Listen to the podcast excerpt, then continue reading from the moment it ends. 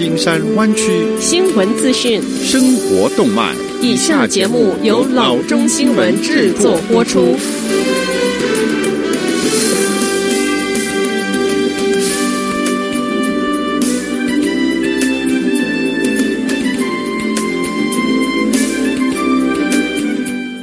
各位听众大家好，欢迎来到老中广播电台的节目，我是君君。我们首先来关注今天的旧金山湾区地方消息。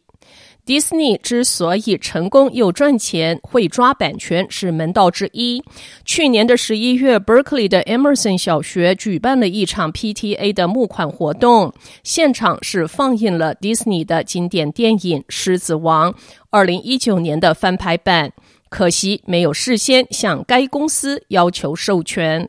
结果到了一月三十日 Emerson 小学收到了 Disney 授权代理商 Movie Licensing U S A 的来信，命令该校要为无授权公开播放支付两百五十元。Berkeley 市议员 Lori Drost 闻之大怒，隔天在 Twitter 上写道，当我今天早上把小孩送到学校之时， P T A 很害怕的拿着 Disney 发来的要钱信，上面两百五十元，为了一场电影。一位授权经理告诉 Berkeley Side 说，学校放映电影的单次使用费用为两百五十元，年度使用费用为五百三十六元。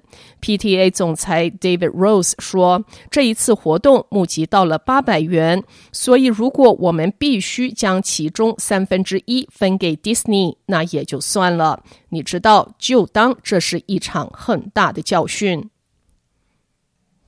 下则消息，在一名雇员因在湾区冒充药剂师和非法开列超过 七十四点五万张处方而被刑事指控之后， Walgreens 药房将支付七百五十万元与加州当局和解。Kim Sian Lee 对冒充重罪的指控没有认罪。检察官说，从二零零六年底到二零一七年，在 Santa Clara 以及 Alameda 两县的 Walgreens 门店， Kim Sian Lee 利用多位注册药剂师的执照号码冒充这一些药剂师，并且配药。据称，利开出超过十万份芬太尼、吗啡和可待因等阿片类药物的处方。检察官说，利本人没有药剂师的执照。两个县的地区检察官都对 Walgreens 提起消费者保护诉讼。检方宣布，这一家药房巨头同意和解， Walgreens 将支付合计七百五十万元的罚款、费用和补救金。阿拉米达县地区检察官 Nancy O'Malley 在宣布和解的新闻稿中说，公司的责任是确保员工获得适当执照，并完成探入的背景调查。在一份声明中 Walgreens 说， Lee 自二零一七年起已经没有为这家公司工作了。声明说，药房品质和安全是非常重要，在得知这个问题之后，我们对全国所有的药剂师的执照进行了重新的审查。诉状称 Walgreens 在晋升力到需要执照的职位时，未能彻底审查它，也未能确保内部系统强大到足以防止员工逃避检查。下次消息，在 San Jose State University 宣布在市区为该校工作和学习的人建造新住房的计划几天之后，一家开发商提议在校园附近建造一座可再容纳数百名学生的二十层大楼。最近以六百二十五万的价格 Urban Catalyst 购买了位于四百七十五号 South fourth Street 一座破旧的公寓楼，他计划在此建造至少两百二十套公寓，提供约八百张的床位。Urban Catalyst 还从总部 San Jose Caballino Fund 获得两百七十万元的融资贷款。Urban Catalyst 执行合伙人 Eric Hayden 说，我们正在开发一座学生宿舍， Urban Catalyst 仍然需要得到城市的批准才能够推进这个建物的专案。不过这个专案应该符合San Jose市长 Sam Ricardo 以及其他地方官的思路。最近他们不仅呼吁增加住房，而且还专门呼吁为学生提供更多的住房。他们为此要求在市区增加密度。Ricardo 在一次电话采访中说，这个位置对这样的专案来说是非常适合的。在这个专案提出前不久 San Jose State University 表示，在 Paseo de San Antonio 上，它将为教职员工、研究生和有家庭的学生建造八百到一千两百套的公寓。行政和财务副校长 Charlie Fass 在一份声明中说，我们期待与 Urban Catalyst 进行讨论。他们认识到居住生活是学生住房问题中一个复杂的组成要素，需要从设计过程一开始就融入到建筑中。对此，我们表示赞赏。我们很乐意 San Jose State 在这个专案上进行合作。 Hayden 说，我们还没有和校方进行讨论。该公司还没有确定这些公寓将收取多少租金。专门为无家可归者提供服务的 Adobe Services 的首席执行官担心，这些公寓对学生来说可能会太贵。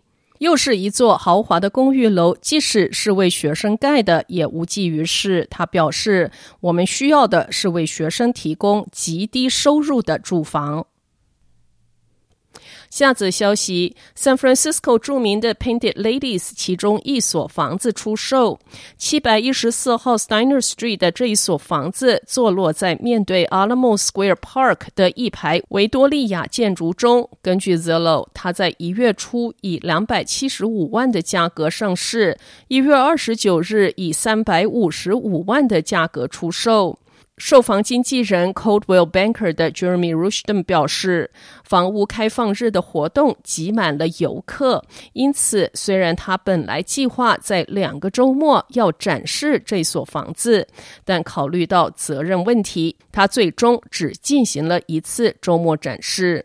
Rushton 表示，我在周六统计了一百七十四个团组，周日统计了两百多个团组，这是团组来看，根本就不是买家个人。